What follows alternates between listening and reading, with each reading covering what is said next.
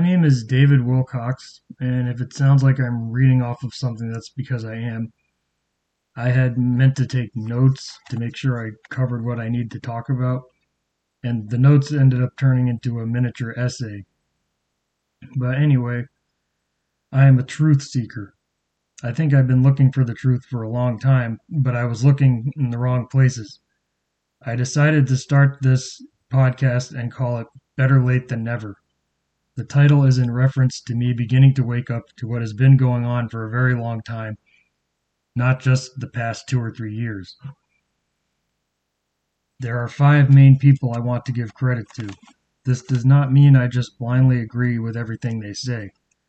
You might not like them, and some of them might not like each other, but that is not the point. The point is the information they've shared publicly has been very helpful in my search for truth and in getting me to start waking up. They are Mark Passio of WhatOnEarthIsHappening.com and OneGreatWorkNetwork.com, Zachary K. Hubbard of GematriaEffect.news, Legal Man, who has his own podcast, The Quash, Royston Potter, and Bettina Ursula Brancato. She was the creator of Headlines with a Voice. She passed away, and if not for her work, I wouldn't know about Mark Passio, Zach Hubbard, or Legal Man. I'm originally from Massachusetts and grew up on Cape Cod. I was in the U.S. Army as field artillery for well over 10 years and was a recruiter for three of those years. Do not thank me for my service. I know it's something well meaning people like to say, but I didn't provide anyone with any kind of real service.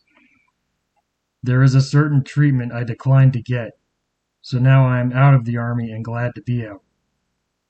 Royston Potter has described himself as a lackluster officer.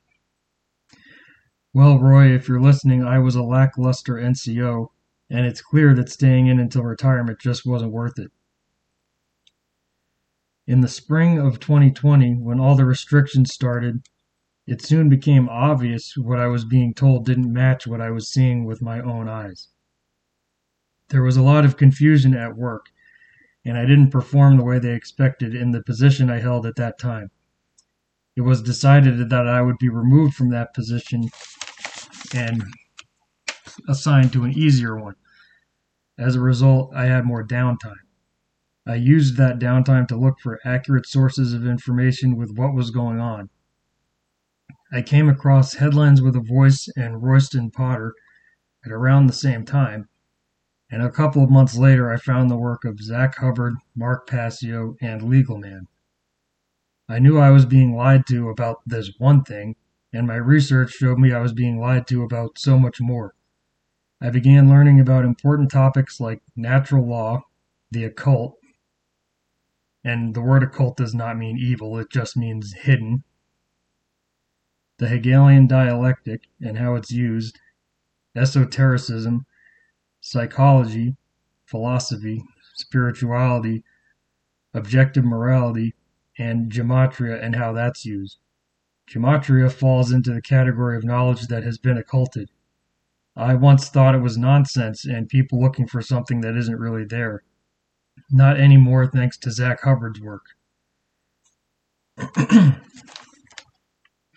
On March 13, 2020, Trump's national emergency declaration kicked off the federal funding for restrictions and all the other tyranny of the past two plus years. I don't have amnesia like most people seem to, so I won't be forgetting that. Someone might say, but other presidents have declared national emergencies before, and that's true. Every single president, Republican and Democrat, as far back as Jimmy Carter, have declared national emergencies, and it was unconstitutional every single time. Think about that before you rush out to go vote. It doesn't matter what the reason for declaring an emergency was. If the Constitution is what we're supposed to go by, the word emergency does not appear in the document even once. Don't take my word for it, go see for yourself.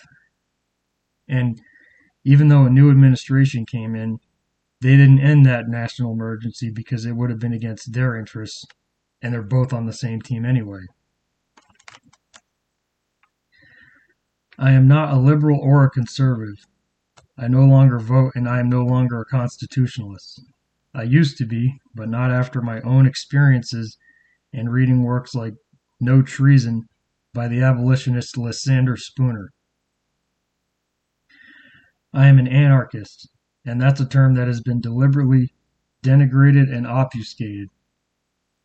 The word anarchy, the, the if you look at the etymology of the word, it doesn't mean without rules. It means without rulers. There are rules, and that's where natural law comes in. A true anarchist is a non-violent person who understands the non-aggression principle, the self-defense principle, and that authority is an illusion.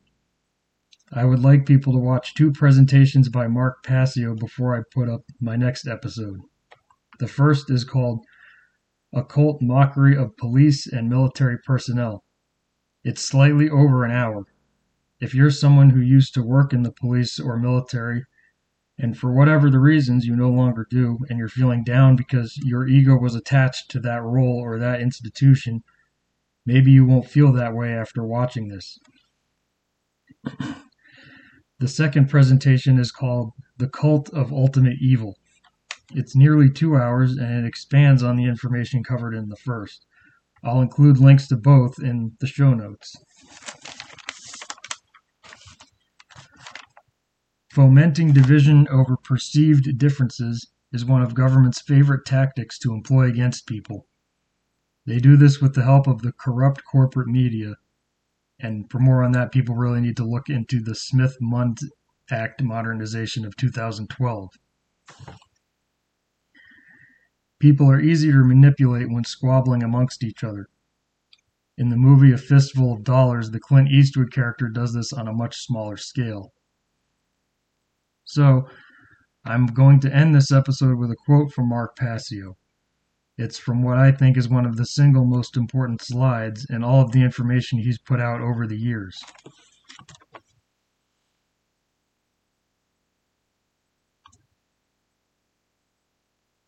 Quote, there is only one true divide that separates humanity into two distinct types of individuals. The criterion for this divide is whether or not an individual believes in authority and therefore believes that there is legitimacy to slavery. End quote. You need to ask yourself, which side of that do you presently stand on? I know which I know where I stand on that, and there's only one side of that that is morally correct. And if people care to follow me, I am on Twitter at MA Nobody 7. And that's all I have for right now.